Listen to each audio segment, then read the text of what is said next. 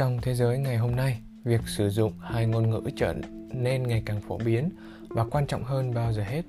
Bộ não của chúng ta được thiết kế để tiếp thu và xử lý thông tin từ nhiều ngôn ngữ khác nhau.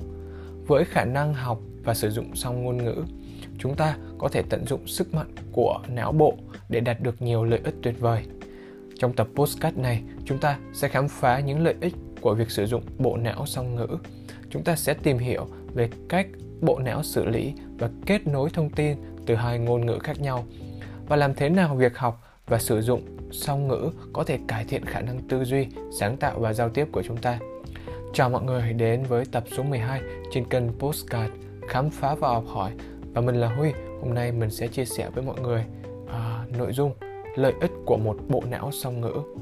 Chúng ta sẽ tìm hiểu về cách mà việc sử dụng hai ngôn ngữ có thể mở ra cánh cửa mới và mang đến những trải nghiệm tuyệt vời cho cuộc sống và sự phát triển mỗi cá nhân của chúng ta.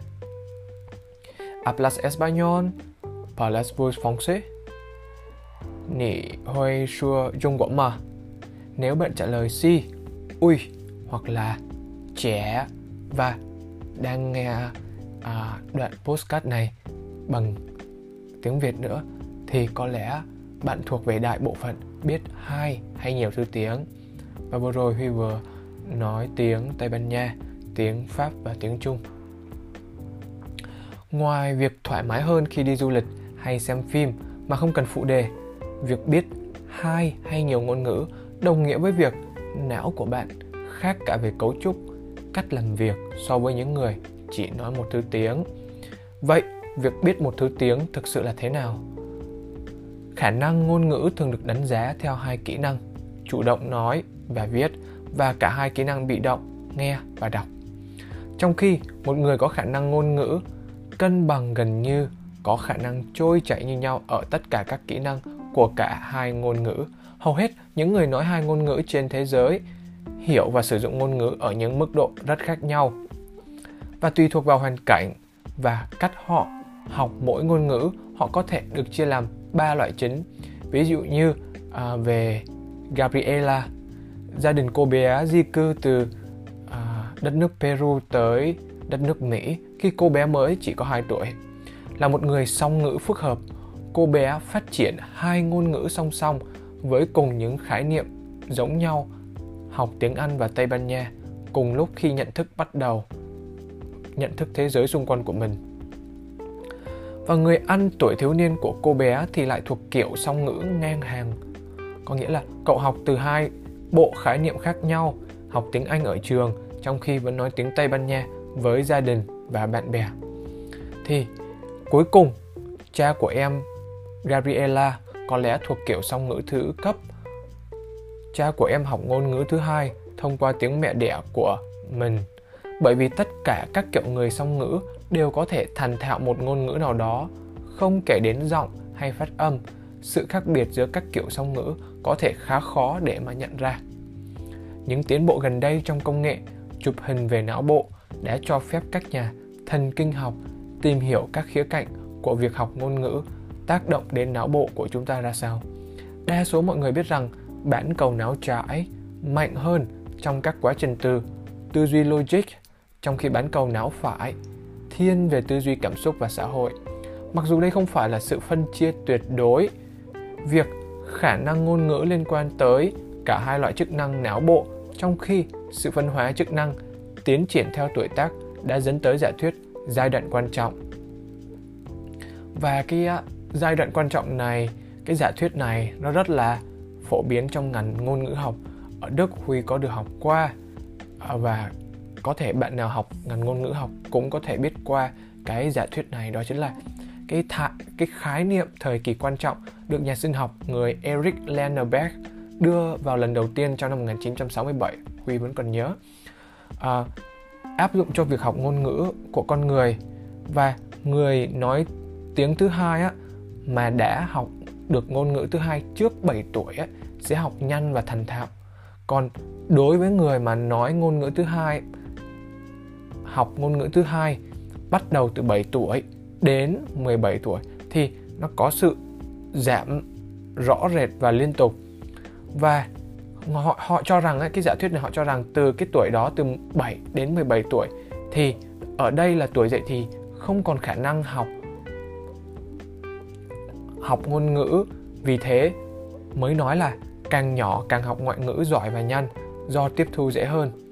Và đối với những người à, bắt đầu từ độ tuổi từ 17 trở đi tới 39 tuổi cái giả thuyết này cho rằng như vậy thì không có sự giảm dần.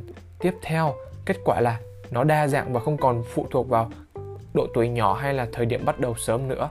Có nghĩa là độ tuổi từ 17 đến 39 cho thấy rằng luôn có những người có thể học hoặc học ngôn ngữ thành công ngay cả khi đã trưởng thành. Thì giả thuyết này rất là hay và còn có những giả thuyết khác cũng đưa ra những tranh cãi cũng như là chưa có đi đến một cái kết luận chung nào cả. Và theo cái giả thuyết này theo cái lý thuyết này ấy, trẻ em học ngôn ngữ dễ dàng hơn vì sự não bộ đang phát triển của chúng có sự linh hoạt cao hơn cho phép chúng sử dụng cả hai bán cầu não để học ngôn ngữ. Trong khi đó ở người lớn ngôn ngữ được phân hóa về một bên bán cầu thường là bán cầu trái. Nếu điều này là đúng việc học một ngôn ngữ từ khi còn nhỏ sẽ giúp bạn có hiểu biết toàn diện hơn về ngữ cảnh xã hội và cảm xúc của ngôn ngữ đó ngược lại, nghiên cứu gần đây chỉ ra rằng những người học ngoại ngữ khi đã đến tuổi trưởng thành ít bị cảm xúc chi phối và có tiếp cận lý trí hơn khi đối mặt với các vấn đề bằng ngoại ngữ so với tiếng mẹ đẻ. Nhưng dù cho bạn học ngoại ngữ, khi nào việc biết nhiều thứ tiếng giúp não bộ của bạn có những lợi thế đáng kể. Một vài trong số đó có thể thậm chí có thể quan sát được như là mật độ chất xám này, nơi chứa hầu hết các neuron và synapse trong bộ não. Cao hơn cùng với đó là một số khu vực của não hoạt động mạnh hơn khi sử dụng ngôn ngữ thứ hai. Huy có tìm hiểu synapse là trong cái ngữ cảnh của não bộ ấy, thuật ngữ synapse có nghĩa là tương đồng. Nó đề cập đến điểm kết nối giữa hai tế bào thần kinh nơi thông tin được truyền tải với nhau. Và synapse cho phép giao tiếp giữa các tế bào thần kinh và là quan trọng cho hoạt động của hệ thần kinh. Vì thế, việc não bộ được luyện tập trong suốt cuộc đời như vậy càng giúp làm chậm thời gian phát các bệnh như Alzheimer hay chứng mất trí nhớ tới khoảng 5 năm. Ngày nay, những lợi ích của việc biết hai thứ tiếng đối với quá trình nhận thức có vẻ khá hiển nhiên nhưng lại là điều đáng ngạc nhiên với các chuyên gia thời kỳ trước. Các chuyên gia thời kỳ trước vào những năm 1960, song ngữ được coi là điều bất lợi vì nó làm chậm sự phát triển của trẻ em bằng cách bắt chúng dành quá nhiều thời gian để phân biệt hai ngôn ngữ. Quan điểm này được dựa trên các nghiên cứu sai lệch. Một nghiên cứu gần đây chỉ ra rằng tuy thời gian phản ứng và số lỗi mắc phải của một vài học sinh song ngữ tăng lên trong các bài kiểm tra chéo ngôn ngữ, nó cũng chỉ ra rằng những nỗ lực và sự tập trung cần thiết để chuyển đổi giữa hai ngôn ngữ kích thích nhiều hoạt động và từ đó củng cố vỏ não tiền chén vùng lưng bên. Đây là phần não có vai trò quan trọng trong chức năng điều hành, giải quyết vấn đề, chuyển đổi các công việc và lọc bỏ những thông tin không quan trọng trong lúc tập trung. Vì thế, việc biết hai thứ tiếng có thể không làm bạn thông minh hơn. Nó giúp não bộ bạn khỏe mạnh, phức tạp và hoạt động tích cực hơn. Và nếu như bạn không có may mắn được học ngoại ngữ khi còn nhỏ, không bao giờ là quá muộn. Để tự cho mình một đặc ân đó là làm nên một bước nhảy vọt về ngôn ngữ từ hello cho tới hola tới bonjour hay là ni hao bởi vì đối với bộ não một bài luyện tập nhỏ cũng có tác dụng rất là lớn.